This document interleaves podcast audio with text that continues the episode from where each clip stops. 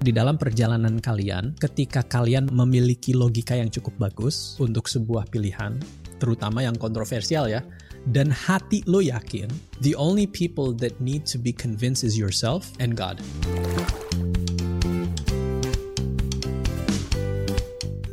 Kalau kita mau menjadi orang yang lebih baik, kalau kita mau menjadi orang yang lebih exceptional, kalau kita mau menjadi orang yang lebih capable, lebih sabar, lebih ikhlas, lebih pintar, lebih apa pun lah. Kalau lo mau lebih sesuatu, lo harus mengalami tantangan. Dan ini bukan hanya mental, bukan hanya spiritual, tapi fisik juga gitu loh. Kalau lo mau jadi lebih kuat, ya lo harus ngangkat beban gitu kan.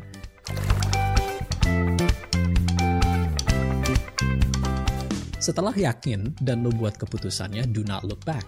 Jangan, yeah. do not regret. Sebelum bikin keputusan, bangun logikanya, yakinkan hati, tapi setelah membuat keputusannya, jangan lihat ke belakang. Maju terus. Hindari itu penyesalan, hindari regret.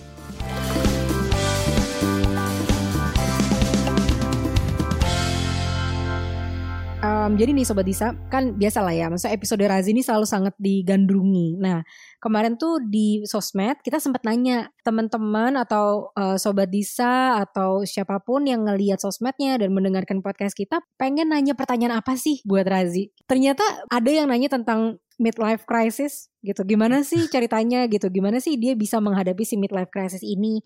Ada juga yang nanya tentang switching career di usia 30 tahun yang itu topik yang Razi bahas banget nih. Jadi tadi abis jadi manager tech support, call center, jadi product manager, terus Razi switching karir nih di hmm. usia 30 tahun. Nah, sebelumnya Razi baru ngejelasin bahwa konsiderasi-konsiderasinya tuh udah ada. Dan sebenarnya kalau kita udah mikir logical, kita tuh tahu gitu sebenarnya apa yang mau kita lakuin gitu ya Razi. Sometimes keberanian itu yang kita uh, lacking. Tidak karena miliki. kita yeah. tidak miliki gitu kan. Karena kita benar-benar yang iya nggak ya, iya nggak ya, iya nggak ya gitu. Nah, hmm. terus apa yang terjadi Razi saat akhirnya lo shifting karir di usia 30 karena ini mungkin gimana hmm. sih karir switching di usia 30 mungkin dia bisa dapat inspirasi nih dari cerita lo. Iya ya. Jadi kalau membuat keputusan itu kan gabungan antara otak dan hati ya. Hmm. Uh, logika dan perasaan. Gue akhirnya jadi percaya dan ini nggak di backup dengan research atau you know scientific explanation. Yeah. Ini cuma perasaan gue aja gitu ya. Kalau membuat keputusan itu hati lo yang memilih. Tetapi kalau hati lo masih bimbang, lo mencari logika sebagai fondasi untuk memantapkan hatinya, untuk ya. kayak mengulur waktu malah sampai hati lo mantap. Jadi lo harus paham bahwa kalau hati lo belum mantap, baru lo tuh bikin logikanya, pro dan hmm. kontranya dan segala macam. Jadi fondasinya di situ. Dan kadang-kadang kalau di bisnis atau di profesional itu lo ditanya, why did you make that decision? Kenapa kamu membuat keputusan ini? Harus logika. Padahal hmm. Kekuatannya ada di hati kekuatannya ada di perasaan. Perasaan ini yang harus diasah sebenarnya. Karena perasaan ini adalah keberanian gitu kan untuk ya. mengambil keputusan. Kalau hati yakin, kita akhirnya jadi berani untuk memutuskan. Kalau hati tidak yakin, kita takut. Kalau kita mengambil keputusan takut-takut setengah-setengah, nggak optimal. Nah di sini menurut gue ketika kita harus membuat keputusan, terutama keputusan-keputusan besar ya, yeah. kita tuh menunggu momen di mana hati kita yakin, mengantisipasi atau me mengulur waktu atau spending your time wisely sampai hati itu yakin, baru tuh bangun logikanya. Dan semua keputusan kalau bisa ada logikanya, karena yes. you know kalau ditanya di di kantor misalnya lo buat keputusan apa, terus things go wrong, why did you make that decision? Because I felt like it. Gak diterima, lo dipecat. Gila gitu. ya lo gitu. Gila ya lo gitu. It could be divine intervention. Allah berbicara sama saya gitu kan. Yeah, that bener. might be true. Like I'm not judging. That might be true. Tetapi secara profesional itu gak diterima. Jadi harus ada logikanya. Tetapi bayangin logika itu sebagai fondasi gedung itu nggak bisa dibangun kalau nggak ada fondasi. Tetapi yeah. yang menjadi esensi dari gedung itu adalah hati lo perasaan lo. Hmm. Yang harus diasah adalah perasaan. Kalau gue sebagai orang muslim ya kadang-kadang kalau bimbang ya sholat istikharah misalnya. Hmm. Ya itu kan cuma memantapkan hati. We were asking for enlightenment, we're asking for inspiration untuk bisa yeah. membuat keputusan. Tetapi pastikan ada fondasinya dan fondasinya itu logika. Nah di sini di tahun 2009 itu logikanya sudah dibangun. Cuman hmm. rumah atau gedungnya tuh nggak dibangun-bangun sama gue. Akhirnya kejadian itu yang membuat hati gue yakin, akhirnya siap jalan. Jadi look at it that way. Uh, jadi nggak apa-apa kalau kita masih bimbang, kalau kita rasa takut nggak masalah, bangun logikanya. Tetapi at some point lo harus mencari keyakinan dan itu susah didapat Ada orang yang berdoa, ada orang yang minta masukan dari orang-orang yang dia percaya, hmm. ada orang yang mendengarkan orang tua karena itu kan ada barokahnya sendiri gitu kan. Ketika orang yeah. tua bilang sesuatu, ada sesuatu yang melebihi hanya logika gitu kan. Jadi kita minta nasihat-nasihat sebenarnya minta nasihat itu juga ya kadang-kadang untuk untuk menambahkan logika kita, tetapi sebenarnya minta nasihat itu rasa. Kita sedang mencari inspirasi untuk meyakinkan hati kita bahwa keputusan Betul. yang mau kita buat ini kita berani membuatnya. Here's the point. Setelah yakin dan lu buat keputusannya, do not look back. Just yeah. do not regret. Kayak gue waktu pulang ke Indonesia ada momen-momen gue kangen teman-teman di Australia kangen uh, apa namanya kehidupan di Australia ada beberapa hal yang gue kangen kangenin gitu lah istilahnya atau yang bikin ngangenin gitu ya tetapi ketika udah di Indonesia yaudah move forward jadi sebelum bikin keputusan bangun logikanya yakinkan hati tapi setelah membuat keputusannya jangan lihat ke belakang maju terus jadi hindari itu penyesalan hindari regret dan ketika things are not going your way di saat itu Perspektifnya apa?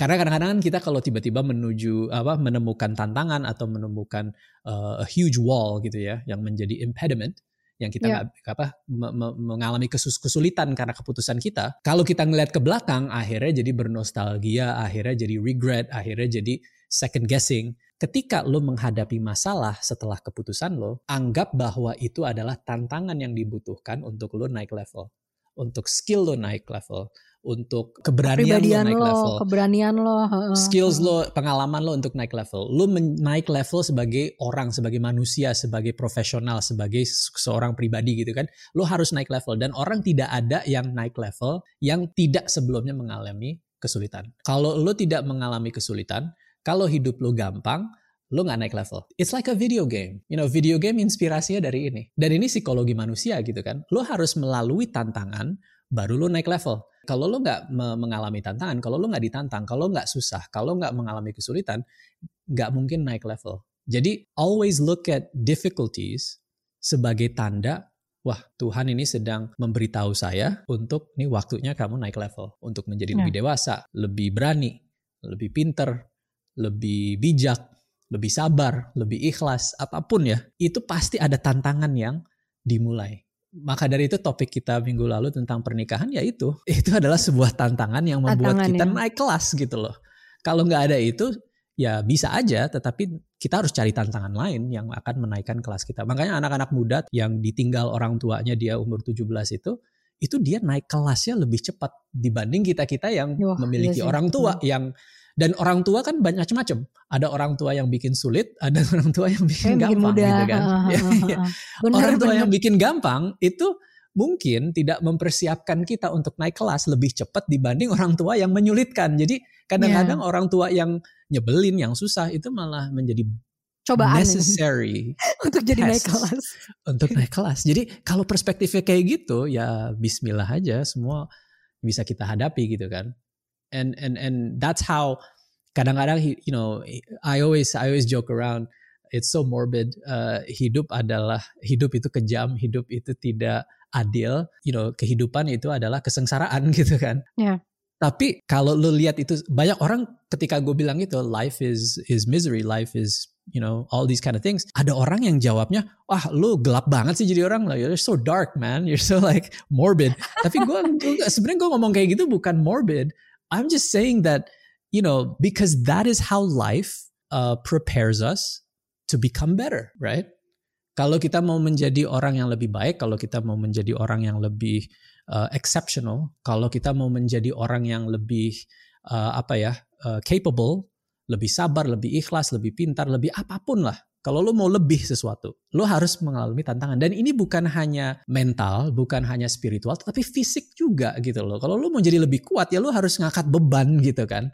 Kalau yeah. lo sehidup lo cuma duduk-duduk aja, otot lo tuh nggak terbentuk gitu kan. Termasuk hmm. otot uh, pikiran lo dan otot spiritual Physical, lo gitu kan. Otot yeah, hati dan otot otak gitu kan. So for me, ya itu it's not morbid, it's just that that's how life prepares you for more gitu kan. Dan kalau kita lihat itu, akhirnya keputusan-keputusan kita kita akan lebih berani dan uh, ketika kita bangun fondasi logis, kita menguatkan hati sebelum membuat keputusan. Ketika kita membuat keputusan, we don't look back. Dan ketika hmm. kita menghadapi kesulitan, kita memaknainya sebagai momen di mana kita sedang naik level, sedang naik kelas ya kelas. naik level sedang, sedang menjadi in proses menjadi individu yang lebih baik ya jadi human yang lebih baik Exactly. gitu kan Iya. nah terus udah tuh lu balik ke ke Indo kan balik ke Hmm.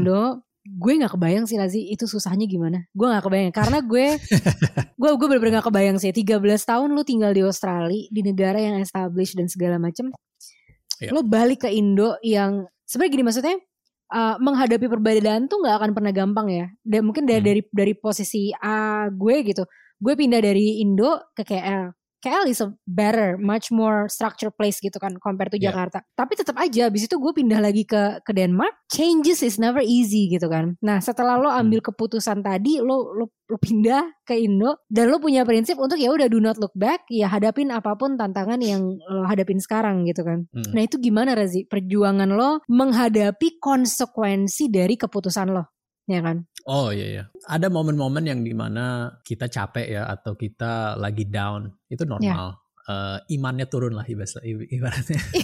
Iman dan itu imun, terjadi. iman dan Iman dan imun imunnya turun. lagi turun itu pasti. Terus, terus. Tapi tapi gue ngelihatnya pas saat udah balik ke Indonesia, guanya udah yakin ya. Jadi apa pun tantangan yang gua hadapi itu nggak ada apa-apanya. Di mana zaman dulu ini ini terjadi ya ketika misalnya let's say gua memutuskan untuk membangun perusahaan atau startup yang sifatnya jodohin orang. Coba lo pikir-pikir deh dengan kultur Indonesia, kultur konservatif terutama kan keluarga gue cukup konservatif. Meskipun mereka secara ilmu dan education tuh liberal, tetapi kalau udah masuk ke dalam moral dan etika itu konservatif. Hmm. Jadi nggak hitam putih nggak ya, Eh, tapi maksudnya ada sisi konservatifnya gitu, traditionalnya tuh dipegang, and I love that, you know, and, and itu gue juga seperti itu, gimana tradisi itu penting. Tetapi tidak secara tradisional, ketika ditanya usaha lo apa ya, gue jodohin orang, itu aneh. Hmm. Hmm. Dan. Eh, kalau dulu sebelum gue mengalami kesulitan-kesulitan sebelum gue membuat keputusan untuk balik dan menghadapi tantangan-tantangan ini dan ditempa di tes gitu ya dan dan gue terus naik level mungkin kalau 10 kan gue di memulai stipe itu mungkin umur 33-34 gitu ya. Dan ketika saat itu gue mulai stipe itu ditanya sama orang tua, ini bisnis apaan? Udah kerja aja, you know, like find a Hmm. job, build a career. Uh, dan gue aja di situ nggak nggak nggak marah, nggak melawan, nggak nggak menjelekkan atau nggak ah pikirannya tertutup, nggak nggak, diam aja. Oh oke, nggak apa-apa gitu kan. That's Hmm. okay. Like ya udah ini se- sementara pilihan Razi dah gitu aja. Doain aja ya mah gitu udah. Kalau kalau gue ditantang seperti itu di umur 23, mungkin gue I would second guess myself. ya Uh, tetapi gue saat membuat keputusan untuk bangun stipe, gue udah yakin. Logika dan hatinya yakin. Otak dan hatinya udah yakin. Jadi gue senyum aja, ketawa aja. Mhm, mhm, Dan mhm. gue mau sharing satu kejadian konyol juga yang yang akhirnya menjadi simbol buat gue gitu kan. Jadi ketika gue pulang ke Indonesia 2009 akhir itu, uh, gue nginep di rumah orang tua dulu kan. I had no Hmm. home, I had no, Yalah. I hadn't, I, you know, I had belum money. ada, kayak gitu-gitu. Ya belum belum Hmm. punya apa-apa lah gitu kan. Dan gue tinggal sama orang tua, gue mulai mengenali kembali orang tua gue setelah 13 tahun hidup di luar negeri jauh dari mereka gitu kan. Oh, ya. So mulai lihat kebiasaan mereka, and then so they used to watch the show Friday night. Um, namanya Kick Andy. oh lu itu juga tuh- pernah masuk ya ya ya ya Yeah, so so religiously Jumat malam tuh my dad and my mom would watch Kick Andy. Gue sampai ini acara apa sih? Akhirnya gue tonton gitu kan. terus, Terus gue ketawa aja. Terus di kepala gue, wouldn't it be funny if I was invited to that show for whatever reason? Tapi gue ah berhenti mengayal lah gitu kan. ya, ya, ya, Tapi ya. it would, it would be funny gitu kan. Tiba-tiba gue muncul aja terus orang tua gue ngeliat. Nah kebetulan kan keputusan gue untuk memulai stipe sampai hari ini dipertanyakan. Oke sampai hari ini ya ini. oke. Udah sampai apa pun masih dipertanyakan. Gak setuju dulu Razi ngambil keputusan itu. Ya udah gitu kan gak apa-apa. Tapi ada momen di mana karena setipe tiba-tiba dan ini serendipitous banget deh. Pokoknya semua pengalaman gue itu nyambung sampai ke titik akhirnya ada orang yang dikenal dari project lain yang akhirnya kerja di timnya si Kick Andy itu yang akhirnya ngundang gue dan itu dua tahun baru sampai akhirnya kejadian di 2015 gue diundang. And my parents were sitting in the front row dan ada momen yang di mana mereka masuk TV and at that moment gue cuman mikir wow gitu kan that was like bikin gue yakin bahwa meskipun orang tua gue tidak setuju I felt like at that moment that my decision to start Setipe itu kayak God was just winking at me and saying keep going You know what I mean? Yeah. It's okay. You know, and and and for me, wow, gitu kan. And then a couple of other things yang kayak gitu terjadi. Misalnya gue waktu 2010, gue datang TEDx Jakarta for the first time, dan gue orang nggak bisa ngomong di depan publik. Mm. Sampai tujuh tahun yang lalu gue sama sekali nggak bisa bicara di depan publik. Dan gue datang di 2010 itu, gue gue uh, apa namanya menjadi penonton kan, menjadi penonton. Mm. I was interested, I love TED, you know, uh, and TEDx Jakarta I was like, wow, speakersnya menarik-menarik. Akhirnya gue datang, gue tonton, dan gue yang sampai ketika speakernya dipanggil, I was nervous for them. lo bayangin, lu cuma duduk di sini nonton, lu aja nervous gitu ya. Ngelihat mereka gitu Ngelihat ya. mereka harus maju ke depan, lu aja nervous gitu kan. Itu sampai segitunya gue.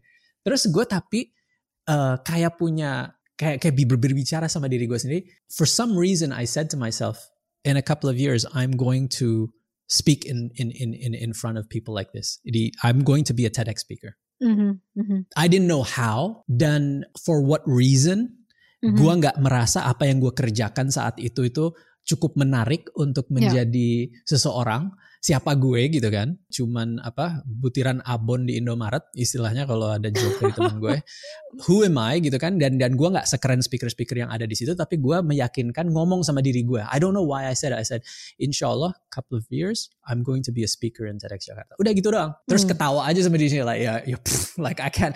Ini aja kayak nggak mungkin lah gue setelah itu gue ketawa aja nervous gitu ya orang, orang aja nervous, nervous. gitu. Nah Setipe was also another decision yang tiba-tiba gue diundang jadi speaker di TEDx karena Setipe. Dan hmm. ketika gue diundang, kebetulan gue sudah pernah tuh menjadi tamu di TV.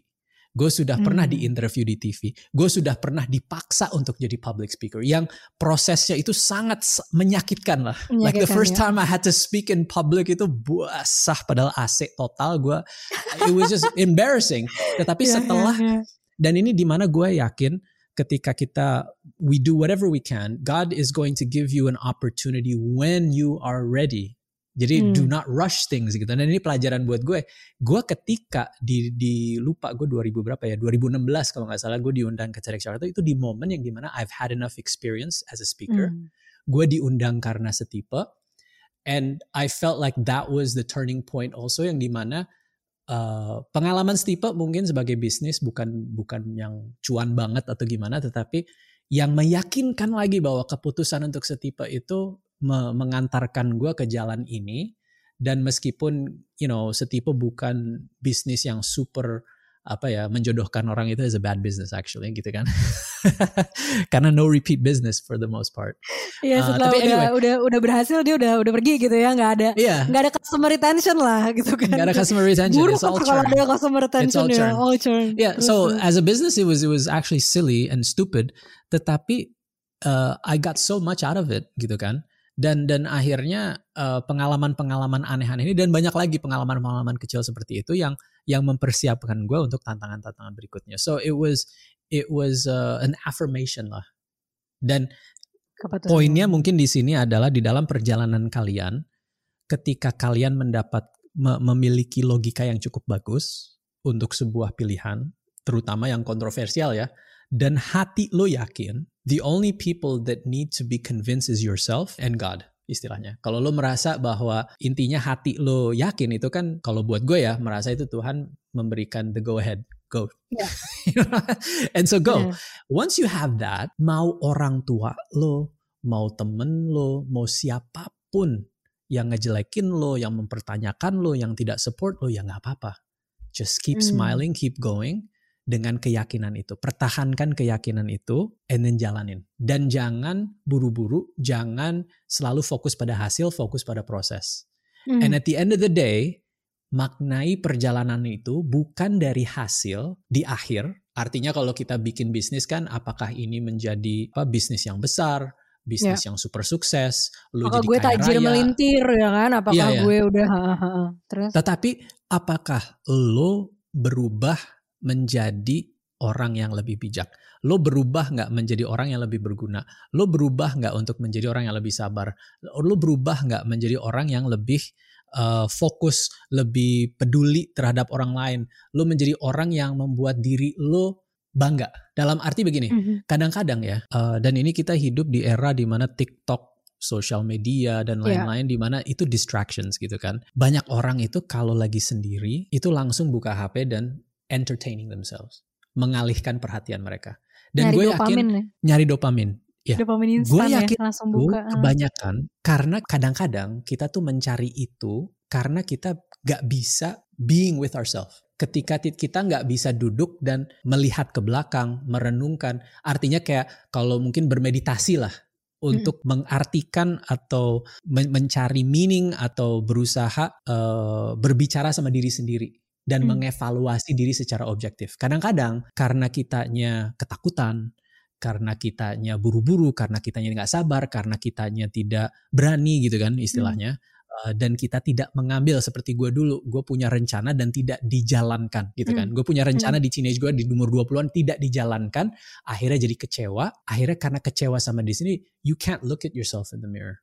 Like you're not proud of who you are and what you've achieved. Akhirnya lu mencari distractions gitu kan. So for me one of the key things ketika lo udah nyampe titik ini is to always stop sekali-sekali and reflect and critically judge yourself gitu kan. Uh, rencana gue apa, gue mau jadi orang seperti apa, dan be objective kekurangan lu ada di mana. Dan mungkin Salsa tahu ya dulu kita kerja bareng gitu ya dan di Hmm. tahun 2021 awal di ulang tahun gue itu jadi mau salah satu momen itu di mana gue reflect dan gue menemukan banyak hal di dalam cara gue bekerja, cara gue berinteraksi dengan orang yang yang gue Hmm. tidak puas gitu kan. Ada sesuatu yang mesti gue fix.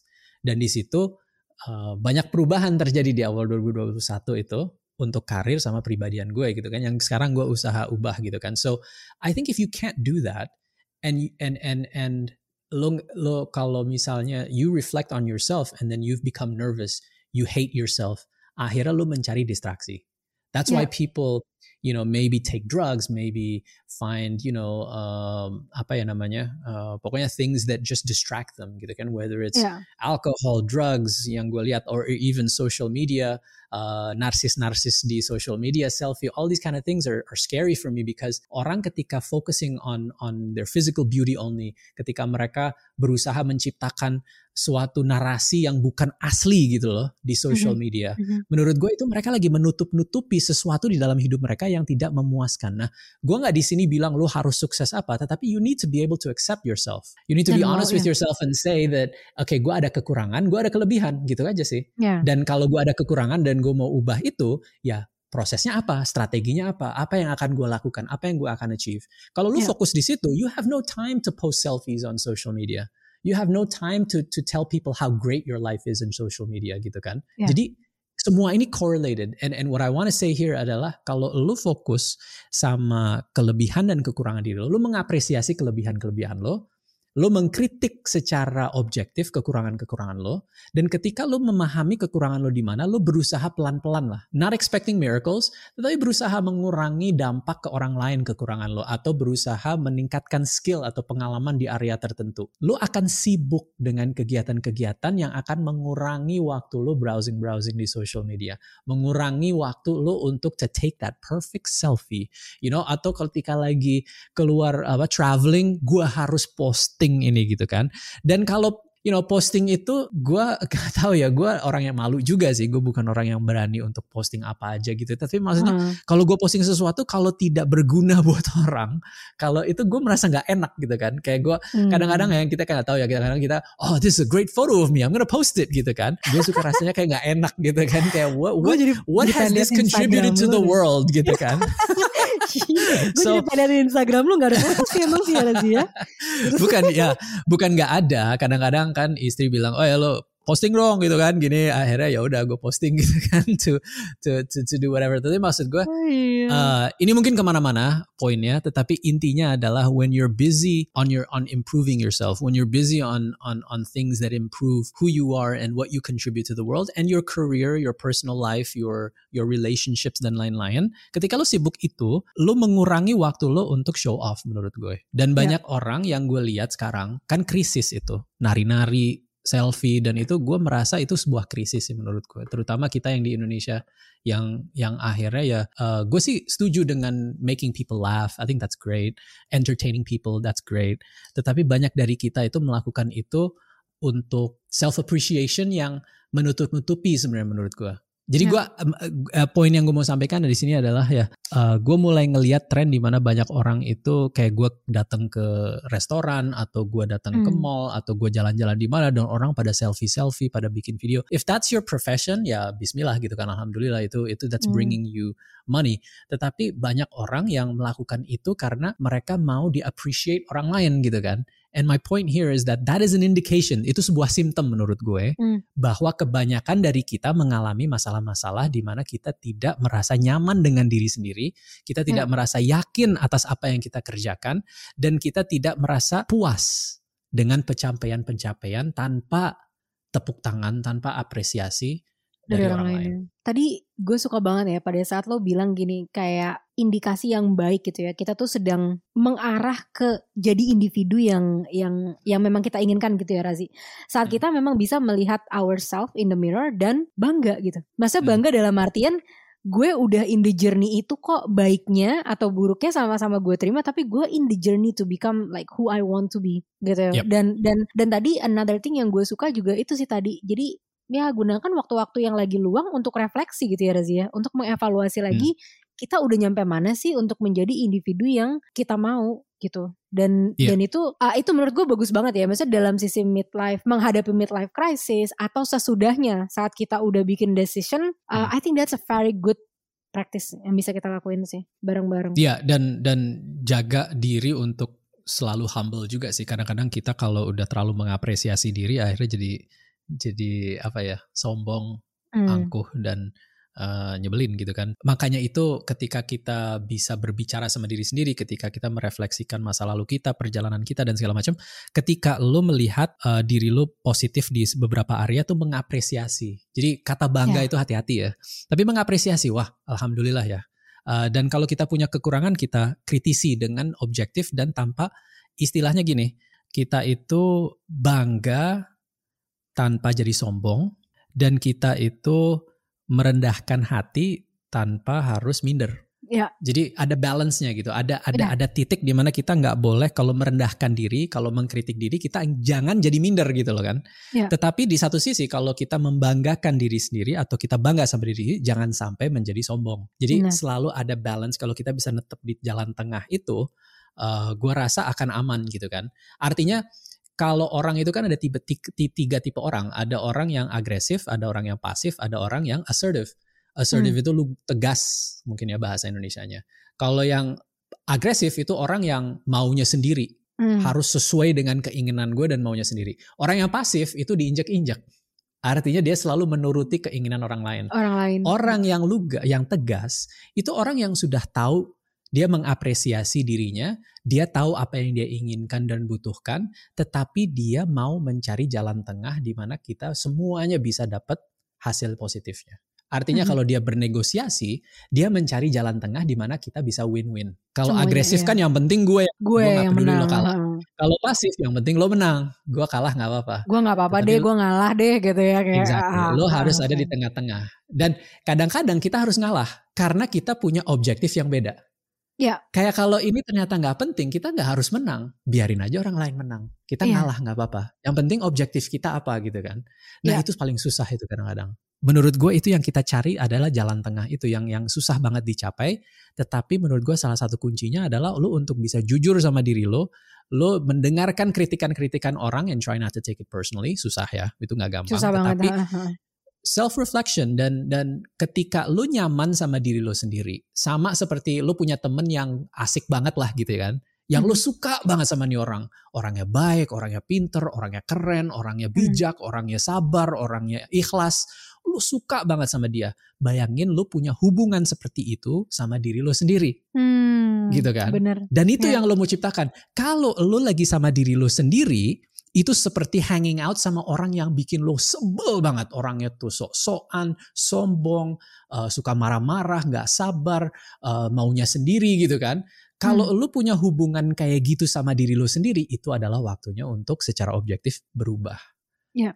Right? Benar And if the person that you interact with on a day-to-day basis, yaitu diri lo sendiri, lo nyaman sama dia, akhirnya lu nggak perlu menciptakan cerita apa-apa.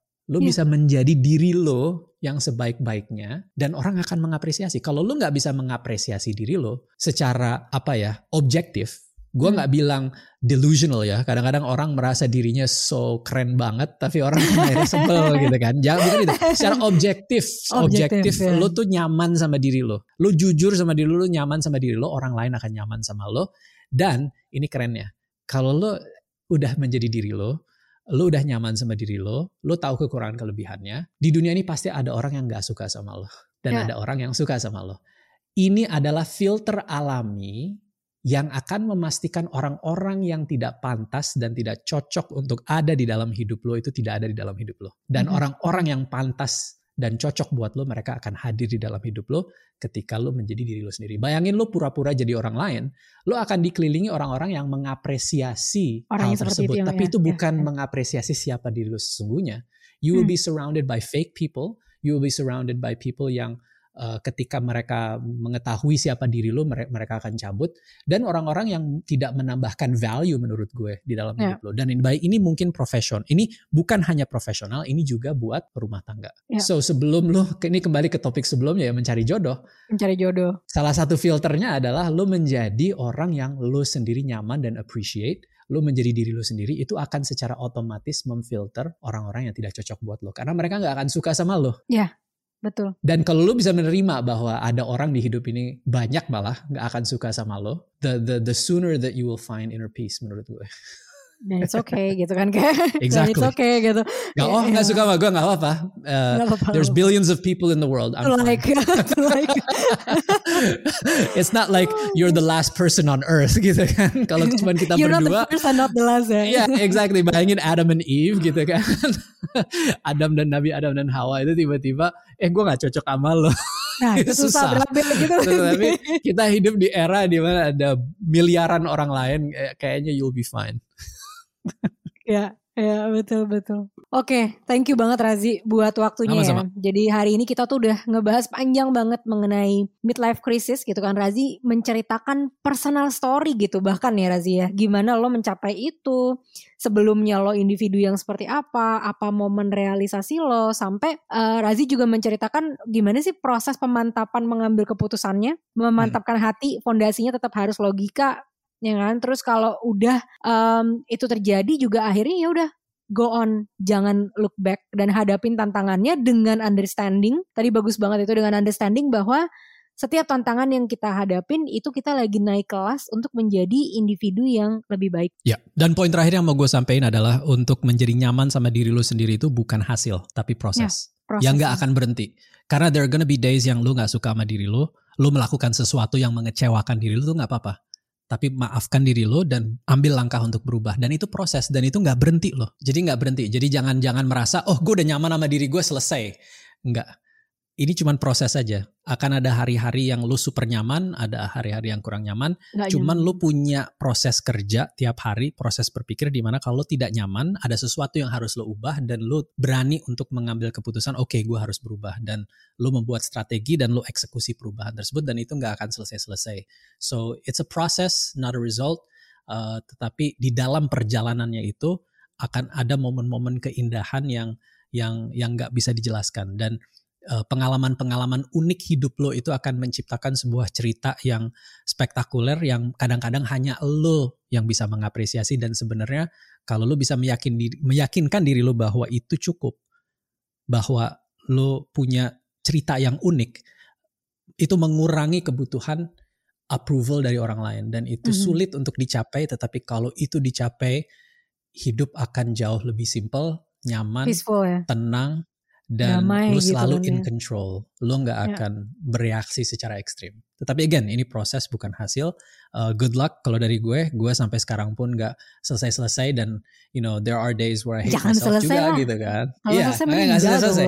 Iya, ya, ya makanya alhamdulillah yeah. juga gitu nggak selesai-selesai. Tetapi it's a process and and all of us need to support each other. Terutama kalau kita deket dan teman, uh, yeah. itu kita harus support satu sama lain untuk mencapai uh, titik ini. Dan kadang-kadang orang-orang yang terdekat di hidup lo adalah orang-orang yang berani to to tell you how it is dan itu yeah. yang kita harus bijak untuk appreciate mereka kadang-kadang kita malah me, me, menginginkan orang yang membohongi gitu kan kita gitu kan mm-hmm. just saying all the good things tapi itu nggak nggak sehat so kelilingi diri lu sama orang-orang yang yang akan mengkritik lo ketika lo kurang karena mereka sayang sama lo mungkin masukan dari gue itu sih and uh, Salsa always thank you very much for your time ini gue udah udah mulai gelap so I have to go. Iya yeah, udah udah glowing banget. Thank you banget Razi for your time Sama-sama. ya. Sampai yeah. ketemu di episode-episode selanjutnya. Bye bye. Bye.